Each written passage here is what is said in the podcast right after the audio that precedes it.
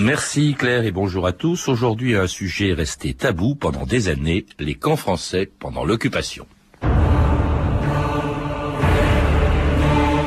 Les individus dangereux pour la sécurité publique peuvent, sur décision du préfet, être astreints à résider dans un centre désigné par le ministre de l'Intérieur.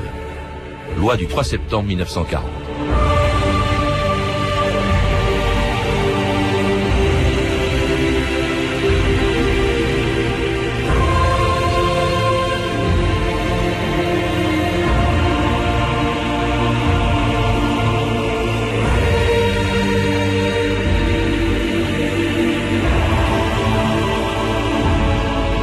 2000 ans d'histoire.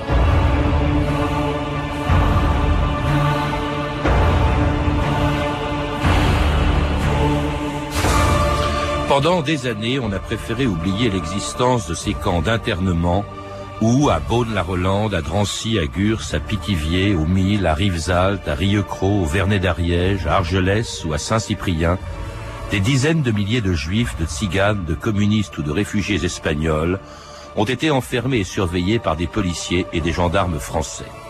Au total, près de 600 000 hommes, des femmes et même des enfants, dont beaucoup seront envoyés plus tard dans les camps d'extermination allemands, d'où ils ne reviendront pas. Mais si, depuis le procès de Nuremberg, on sait ce qui s'est passé dans les camps nazis, on a longtemps occulté la réalité de ces camps français. Et il a fallu attendre des années avant qu'un président de la République reconnaisse la responsabilité de l'État français dans un des aspects les plus sinistres de la collaboration. Jacques Chirac, le 12 décembre 1997. Oui, la France de l'occupation a existé.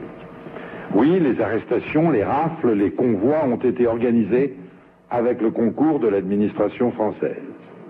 Oui, des camps d'internement et de transit, Pithiviers, Bonne-la-Rolande, Drancy, Compiègne et tant d'autres, ont été sous la responsabilité de celle-ci. Cela doit être dit et reconnu. Non pour se flageller avec le passé, mais pour inventer le présent sur des bases saines et claires, ce qui suppose que nous regardions en face notre histoire. Raphaël Delpar, bonjour. Bonjour. Alors regardez en face notre histoire, c'est ce que vous faites dans une enquête sur le rôle de la police française dans la déportation, une police aux ordres de Vichy. C'est le titre de votre dernier livre, sur la couverture duquel on peut voir une photo qui dérange beaucoup, celle d'un policier français surveillant un des nombreux camps d'internement qui existaient alors en France pendant la guerre. C'est peut-être cette présence de la police, mais aussi de la gendarmerie dans ces camps d'internement euh, qui fait qu'on a mis tant de temps à en reconnaître l'existence et en parler. Naturellement, d'abord parce qu'il était toujours gênant d'associer à ces camps la présence euh, de policiers, la présence de gendarmes.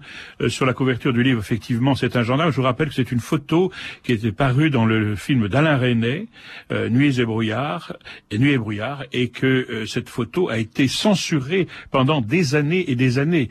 Donc c'est tout de même effectivement très gênant. Il faut aussi rappeler que ces camps existaient euh, avant. Euh, on, y reviendra, mais il faut rappeler aussi tout de suite, être précis, euh, ces camps n'étaient pas, étaient des camps d'internement, c'était pas des camps d'extermination, même si on a envoyé à partir de ces camps, quand ils sont devenus en 42 des camps de transit, on a envoyé beaucoup de leurs prisonniers vers les camps de la mort. Tout à fait, il est très très important, vous avez raison de le signaler et de le souligner, ce n'était pas des camps d'extermination, c'était des camps d'internement, puis plus tard nous en parlerons probablement des camps de transit, mais en tout état de cause. Alors on y mourait, on y mourrait de faim, on y mourrait de malnutrition, on y mourrait de maladie, euh, on y mourrait de désespoir, de coups, etc. Mais ce n'était pas des camps d'extermination. Donc c'est euh, le seul camp qui n'était pas en France, peut-être que je brûle une étape, qui était dans la zone euh, occupée, c'est-à-dire l'Alsace, qui était le seul camp, le Struthof, le Struthof, qui était dirigé par par les Allemands eux-mêmes, mmh. hein, ce qui est aussi un des rares, une des rares situations. Alors si on a mis du temps à en parler, je, je pense notamment à un historien qui fait référence, euh, qui est évidemment Péchanski, qui a écrit une histoire de ces camps.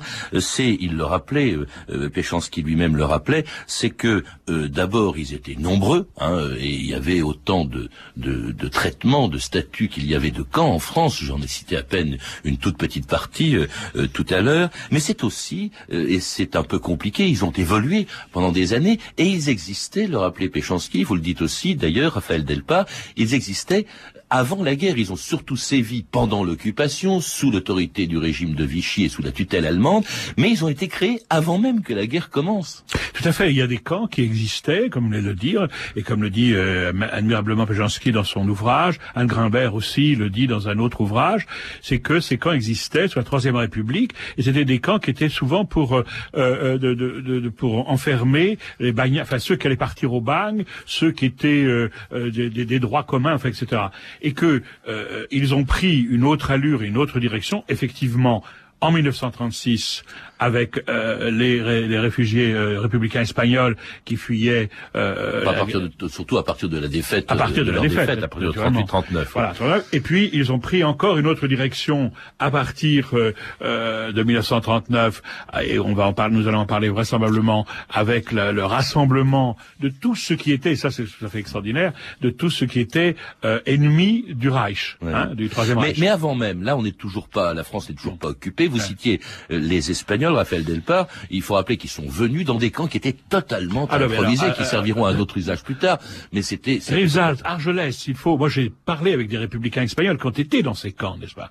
C'était des tentes, c'était rien. C'était sur, du, sable. Il n'y avait aucun baraquement, il n'y avait aucun... Euh, il n'y avait, pas une, il y avait pas une fontaine, il n'y avait pas un endroit pour, euh, pour quasiment dormir. C'était laissé à l'abandon. On, jetait ces gens-là n'importe où, n'importe comment, dans n'importe quelle condition. Alors on va les trouver aussi à partir de 1939, plus les républicains espagnols, beaucoup d'entre eux d'ailleurs seront euh, libérés, mais euh, on va trouver d'autres catégories de prisonniers. La France n'étant toujours pas occupée, il y a un décret de novembre 1939 euh, qui prévoit justement l'internement d'un certain nombre d'indésirables, je cite, des individus dangereux pour la défense nationale ou la sécurité publique, et ce décret ajoute, la nécessité s'impose d'être armé non seulement contre les faits délictueux ou criminels, mais aussi contre la volonté notoire de les commettre. Autrement dit, c'est une loi des suspects puisqu'on va y mettre des gens en supposant qu'ils vont commettre des faits délictueux ou notoires, c'est une véritable loi des suspects qui va expliquer l'internement, par exemple,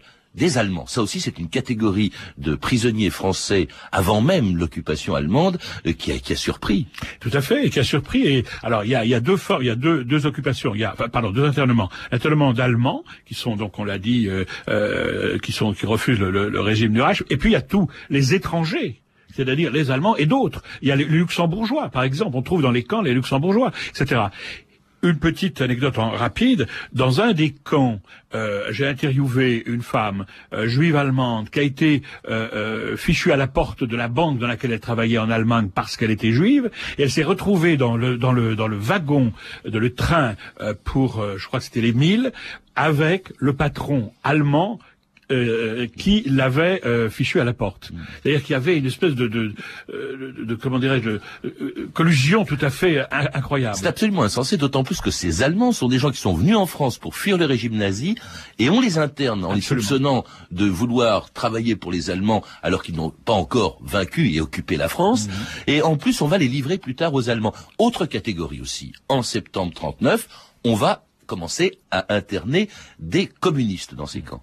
Alors les communistes vont euh, énormément pâtir, euh, d'abord parce qu'il y a le pacte germano-soviétique qui fait d'eux euh, leur soutien, enfin le soutien du Parti communiste à Hitler, il faut mm. dire les choses très, très clairement, fait des communistes français des ennemis de la République, des ennemis ils de la Ils suivent la politique de Staline qui s'est allié temporairement à Hitler. mais sur, sur un plan, j'allais dire, entre guillemets pratique, ils deviennent les ennemis, les ennemis de la France et vont subir les mêmes traitements que les républicains espagnols, c'est-à-dire qu'ils vont être jetés dans ces camps qui n'ont euh, aucune... Euh, et, et plus tard, on les internera aussi dans ces camps pour le fait de résistance. Il y a un camp, par exemple, près de Châteaubriand, Choiseul, je crois, c'est une auditrice qui nous a envoyé euh, un, mail pour nous le préciser, et c'est là, à Choiseul, près de Châteaubriand, dans ce camp, qu'ont été raflés 27 otages qui ont été euh, fusillés donc en, en, 1941 par les Allemands. Alors, entre-temps, justement, la situation a encore changé.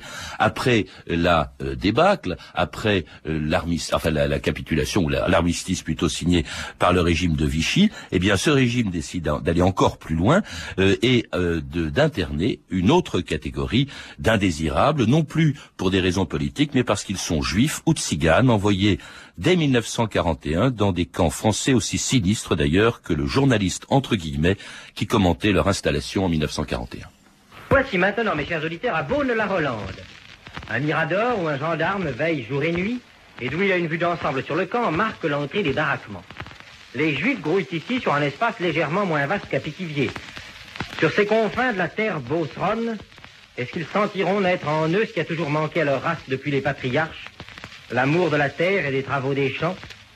Il est malheureusement permis d'en douter.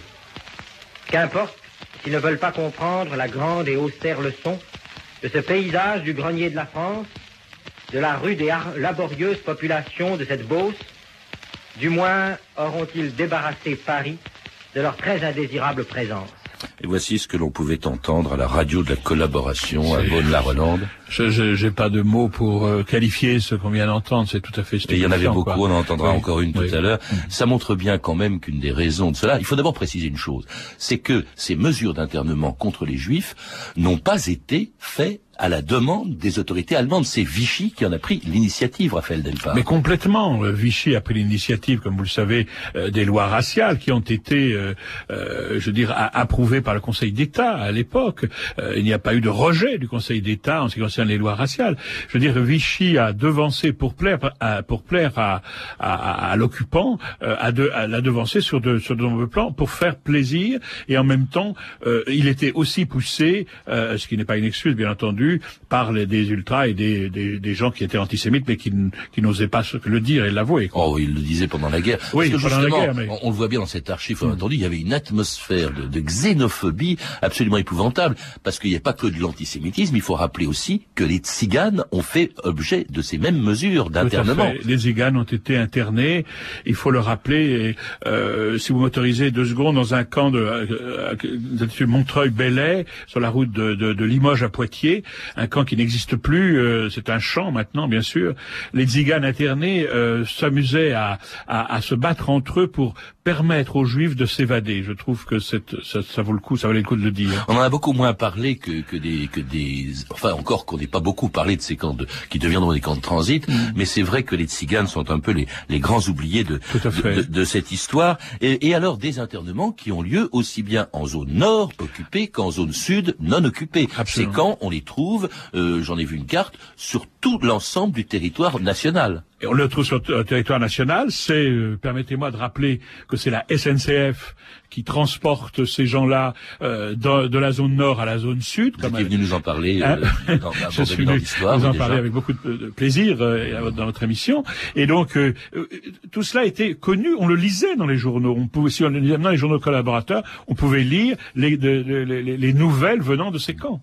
Et cela donc sous, à la demande du, du gouvernement français de l'époque, du gouvernement du maréchal Pétain, même sur, et même sur les zones justement qu'il ne, qu'il ne couvre pas directement puisqu'il est installé à Vichy, mais il y avait euh, la police française qui restait encore sous l'autorité de Vichy, si mes souvenirs sont bons, Raphaël Delpar. Oui, tout à fait. Sous le... Même dans mais, le Nord. Même, mais même dans le Nord. Dans le nord oui, oui, dans le Nord, puisqu'il y avait euh, euh, Bousquet euh, qui était le directeur. Enfin, bon, on va pas reprendre toute la hiérarchie, mais tout à fait. C'est-à-dire que les camps étaient, ont d'abord été euh, surveillé par euh, des militaires et ça se passait pas trop mal euh, sous les militaires. Puis quand il y a eu donc la débâcle, l'armistice comme vous voulez, euh, à ce moment-là c'est la police. Et là je veux dire que ça a été assez terrible euh, pour les internés, quelles que soient leurs origines. Et sous la responsabilité du ministre de l'Intérieur de l'époque qui était Pierre Pucheux. Alors cela c'était un à... grand antisémite, oui. hein, je veux dire. Et c'était à Beaune-la-Rolande, à Drancy ou encore à, à Pithiviers où a été enregistré cet autre reportage encore plus plus abject que le précédent, le 17 mai 1941. Bien que les juifs étrangers ne soient ici que depuis 48 heures, comme je vous le disais tout à l'heure, l'horaire du camp est déjà strictement établi. Le réveil a lieu à 6 heures. Ce sont les sonneries de trompettes euh, par le gendarme de service, là-bas au poste de garde, qui réveille les hommes qui doivent sauter à bas de leur chalut. Et il se à 7 heures, en se rangeant en file le long du petit bâtiment de la cuisine, le café. Le couvre-feu est sonné à 21h30. Maintenant, il ne faut pas trop s'apitoyer, si vous voulez, sur le sort de ces hommes qui, en toute autre circonstance, il faut bien le dire, auraient déjà été depuis longtemps chassés de France et qui vivaient chez nous absolument comme des parasites honteux. C'était là vraiment le ramassis de tous les métèques qui échappaient des ghettos d'Europe centrale et qui grouillaient comme une sorte de cour des miracles dans Paris, se livrant à leur petit commerce et qui maintenant se trouve rassemblés ici. Et je vous assure que c'est une mesure de salubrité publique qui a été prise enfin en France occupée, alors qu'elle avait déjà été prise depuis plusieurs mois en France non occupée. Et je ne doute pas que cette cure de plein air, que cette cure de vie un petit peu rude, ne leur fasse physiquement, et en tout cas moralement sûrement, le plus grand bien.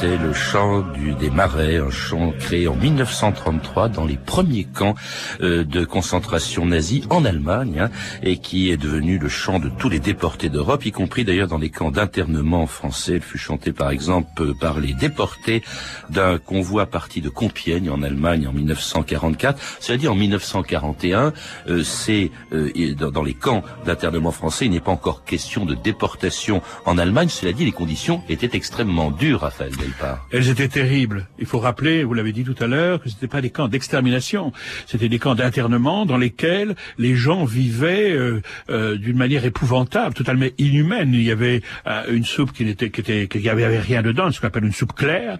Ils vivaient sur des chalits à plusieurs. Ils vivaient dans des conditions d'hygiène épouvantables. Ils mouraient, ils mouraient de faim, ils mouraient de malnutrition. J'ai interviewé des, des, des, des, adolescents qui étaient dans ces camps et la nuit ils se levaient en cachette et elles allaient euh, fouiller dans les poubelles pour trouver des épluchures. Ils étaient battus, ils étaient volés faut pas l'oublier cela. Ils étaient volés. Et je rapporte dans le livre euh, euh, qui nous réunit aujourd'hui euh, que il y, a, il y avait des policiers qui ouvertement, par rapport à l'administration, volaient les internés. Les conditions étaient épouvantables. Il n'y avait pas de chambre à gaz, mais c'était l'antichambre de, de, de la mort. 30-40 morts par jour, je crois, dans les camps en 40-41. Et au total, on dit qu'il y en a eu plus de, de 3000. On les obligeait aussi à travailler. Cela dit, les régimes étaient plus ou moins durs selon les camps. Euh, oui, il y a eu des classifications, euh, je vous laisse le soin de, les évoquer, il y a eu des classifications qui faisaient d'ailleurs que parfois des internés pouvaient euh, rejoindre ou aller voir leurs enfants qui étaient cachés, je parle pour les juifs en l'occurrence, dans, dans, des, dans des maisons d'enfants ou dans des lieux, etc. J'ai eu ainsi des témoignages, c'est-à-dire qu'il y avait effectivement des classifications différentes et des régimes aussi un peu différents. En, octobre 40, je crois, le régime de Vichy avait distingué six catégories de camps pour étrangers. Euh, les mille, hein, qui mmh. étaient réservés aux personnes en instance euh, d'émigration. Rivesaltes, par exemple, aux familles avec des enfants. Euh, il y avait Bram, Argelès, Saint-Cyprien, qui étaient des centres dits d'hébergement. Gurs, hein, qui était un, camp répressif, disait-on. Le Vernet d'Ariège aussi, très répressif, semi-répressif hein, pour Gurs. C'était donc très très différent. Alors des camps dans lesquels, au début, on interne que des étrangers hein, qu'on considérait comme indésirables. Alors leur, leur, situation va évoluer, elle va même s'aggraver lorsqu'à partir de 1942, ces camps vont accueillir les victimes des rafles de juifs après une rencontre décisive entre le SS Reinhard Heydrich, le secrétaire général de la police française René Bousquet et le chef du commissariat aux questions juives Louis Darquier de Pellepoix que l'on entend dans cette archive le 23 décembre 1942. Nous sommes à un moment tragique de l'histoire de notre pays. Il ne nous reste plus rien. Il ne nous reste plus de territoire. Il ne nous reste plus d'armée. Il ne nous reste plus de marine. Il ne nous reste plus d'empire. Que nous reste-t-il, messieurs? Il ne nous reste plus que la race. C'est là que nous pourrons puiser la force nécessaire à continuer notre tâche. C'est dans ce creuset de la race que se fondera la France future. Et pour cela, il fallait commencer. Arrivée de M. Heydrich, général des SS, chef de la sûreté, représentant du Reich à Prague, chargé par le chef des SS et de la police allemande, M. Himmler, d'installer dans ses fonctions M. Oberg, général de division des SS et de la police en territoires occupés. Le général a profité de son séjour à Paris pour recevoir M. Bousquet. M. Heydrich a également pris contact avec M. Darquier de Pellefoy, qui vient d'être nommé commissaire général aux questions juives, ainsi qu'avec M. de Brinon. Et c'était en 1942 une rencontre qui allait avoir des conséquences tragiques dans les camps euh, d'internement. Euh, Raphaël Delpar, ils, deviennent alors des camps de transit. Ils deviennent des camps de transit pour la déportation, et Bousquet, Heinrich, euh, cette réunion qui a lieu euh, euh, entre deux, où Bousquet, paraît-il, d'après les archives, est, absolument brillantissime et montre à Heinrich ce qu'il faut faire. C'est-à-dire qu'il montre à l'occupant comment il faut s'y prendre pour ramasser, interner, mettre dans ces camps de transit et envoyer dans les camps d'extermination. Comment expliquer ce zèle, Raphaël Delpar? Il y a bien une raison quand même qui explique que, que Bousquet, ce Français euh, entre guillemets, donc chef de la police euh, en, zone nord, euh, sous la responsabilité directe du régime de Vichy, que Bousquet dise mais non, on va, c'est nous qui allons nous occuper justement des gens que nous allons rafler, que dont vous souhaitez qu'ils soient raflés de ces juifs. Ah, c'est une question fondamentale que vous posez, à laquelle je me pose depuis que j'ai commencé mes travaux. Moi, j'ai réussi à attirer deux réponses. Elles valent ce qu'elles valent. La première, c'est qu'ils sont persuadés. Un type comme Bousquet est persuadé que l'Allemagne est définitivement vainqueur. Et que le prochain patron, entre guillemets, c'est l'Allemagne. Et que tout ce qu'il peut faire pour faire plaisir, quand je dis faire plaisir, en tous les cas, pour adhérer à, l'action euh, des Allemands vis-à-vis de cette population qu'il ne connaît pas, il ne sait pas ce que c'est que les Juifs, eh bien, ils sont nombreux dans ce cas-là. Ils sont nombreux. C'est pas Bousquet n'est pas c'est un, jeune homme, euh, un, un, je veux dire brillant, avocat à 19 ans, etc. Il n'est pas fondamentalement antisémite, il n'est pas fondamentalement anti-juif. Non, mais il fait du zèle. Il fait du zèle. Euh, il, est brillant. Il, il, est au service de l'État. On, on, retombe dans le dans le même dans le même euh, euh dans le même syndrome dans le même syndrome que les hauts fonctionnaires. D'où ces rafles faites par des policiers, pas toutes. Hein. Au début en 41, je crois que c'est les Allemands. Après, oui. après tout, c'est les Français qui prennent le relais pour rafler des Juifs qui sont envoyés à Drancy. Euh, dans cette euh, dans ce camp qui deviendra un camp de transit. Il y a eu quand même des, des rébellions, je suppose. Il y a eu quand même des euh, policiers français qui n'ont pas voulu faire ou qui l'ont fait entrer dans des pieds, Raphaël Delpar. Alors il y, a, il, y a des, il y a, des, policiers français, des gendarmes particulièrement euh, sur les, les quais au moment de leur, on embarquait toute cette humanité dans, dans, dans, dans, les wagons. Il y a des il y a des gendarmes qui ont qui ont traîné les pieds, qui, qui ont certains ont refusé. Moi j'ai interviewé la fille d'un gendarme qui à, à Brune-la-Rolande a quitté, a, démissionné. Ça lui a valu évidemment d'être jeté en dehors de, de, la gendarmerie. Il y a des policiers, parce qu'évidemment, des policiers qui nuitamment venaient prévenir les familles. Tous les policiers. Demain, euh, voilà, exactement. Vous, allez nous, demain, nous, viendrons vous arrêter. Nous demain. viendrons vous arrêter. donc ne soyez pas là. Ouais. Voilà, exactement. Euh, il y a eu un téléfilm sur France 2 euh, sur les policiers de Nancy, les sept policiers qui ont amené une, une, une, une, action admirable, évidemment. Et si on imagine que si tous les policiers avaient fait la même chose, beaucoup de vies humaines auraient été sauvées. Donc, pour répondre simplement à la question rapidement, je veux dire, pourquoi ces gens ont-ils montré tant de zèle C'est parce que, un, certains étaient fonctionnaires et c'est au service de l'État, et deux, qu'ils étaient persuadés que l'Allemagne serait le patron de demain. Alors, donc, ces rafles envoyaient des Juifs, mais aussi il y a eu des tziganes vers ces camps, notamment Drancy, camp de transit, d'où on les envoyait ensuite dans les camps de la mort avec des chiffres épouvantables, 76 000 Juifs. Alors, il n'y a plus que des, il y a plus seulement des Juifs étrangers, même des Juifs français qui sont, appelés, qui, qui, sont envoyés euh, donc à Drancy et de là dans les camps de la mort, 76 000 dont 2500 seulement euh, reviendront. Il y a eu 20 000 ciganes aussi, hein, oui. Raphaël Delpar. 11 000 enfants. Oui. N'oublions pas des nourrissons, car dans ces camps, il y a des nourrissons. Alors l'histoire de ces camps ne s'arrête pas, hein, c'est chose surprenante. À la libération, on aurait pu imaginer qu'ils disparaissent, pas du tout. Ils vont encore servir, cette fois-ci, à enfermer des collaborateurs. Voilà. C'est, on est, on a, euh, et, et, beaucoup plus tard, juste un mot, si vous me permettez, rapidement, beaucoup plus tard, euh, en 62, on y mettra, on mettra dans d'autres camps, on mettra des harkis. Oui. On a une, on a une, comment on pourrait dire ça, une culture des camps en France. Oui. Alors cela dit, à quoi ça sert je, je me fais l'avocat du diable, bien sûr que je considère que c'est nécessaire, mais on peut dire qu'à force de rappeler ces mauvais moments de notre histoire, ces moments désagréables, ces très mauvais souvenirs, euh, pour ce qui concerne en tout cas euh, la France, à avoir à ce point aidé euh, à la déportation, euh, est-ce que c'est pas, c'est ce que disait Jacques Chirac, qui a été le premier à reconnaître l'existence de ces camps, en tout cas la responsabilité de Vichy là-dedans, c'est pas s'auto-flageller un peu, c'est vrai que c'est un argument. Alors ça peut être, ça peut, ça peut, oui, parce que finalement, pourquoi? Ce qui est dommage, c'est que ce, soit venu si tard.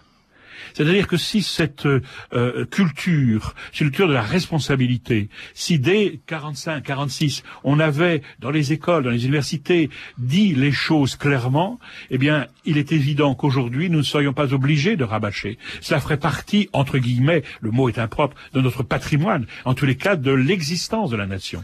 Merci en tout cas de nous avoir rappelé cette histoire, euh, Raphaël Delpa, que l'on retrouve aussi. Alors, c'est un livre sur le rôle de la, oui. des forces de l'ordre oui. en France, et pas seulement sur les camps d'internement, aux ordres de Vichy, enquête sur la police française et la déportation, un livre qui vient de paraître chez Michel Lafon. À lire également un livre de référence très important, La France des camps, l'internement de Denis Péchanski, publié chez Gallimard, ainsi qu'un autre livre que m'a signalé un, un auditeur, une auditrice, Pitivier Auschwitz, un livre de témoignages publié aux éditions du Cercil. Je signale enfin qu'un documentaire de Delphine Leblic sur la mémoire des camps d'internement du sud de la France, intitulé Tout entière dans le paysage, sera diffusé à Tourcoing, au studio national des arts contemporains du Frénois, en juin prochain, dans le cadre de l'exposition Panorama numéro 7. Pour jouer avec nous encore aujourd'hui et peut-être gagner les 20 volumes de l'encyclopédie universelle éditée par le Figaro, voici la question du jour. Qui était ministre de l'Intérieur en France de juillet 1941 à avril 1942 Maurice Sabatier, René Bousquet ou Pierre Pucheux? Pour donner votre réponse, composez le 3230, 34 centimes la minute, puis euh, composez les touches étoiles 0 et 2, le 3230, où vous pourrez également retrouver toutes les références concernant cette émission, tout comme sur notre site franceinter.com. C'était 2000 ans d'histoire. Merci à Patrick Henry, Sophie Moreno, Claire Destacan, Claire Tesser et Amélie Briand le Jeune. Et une réalisation de Bertrand Chaumeton.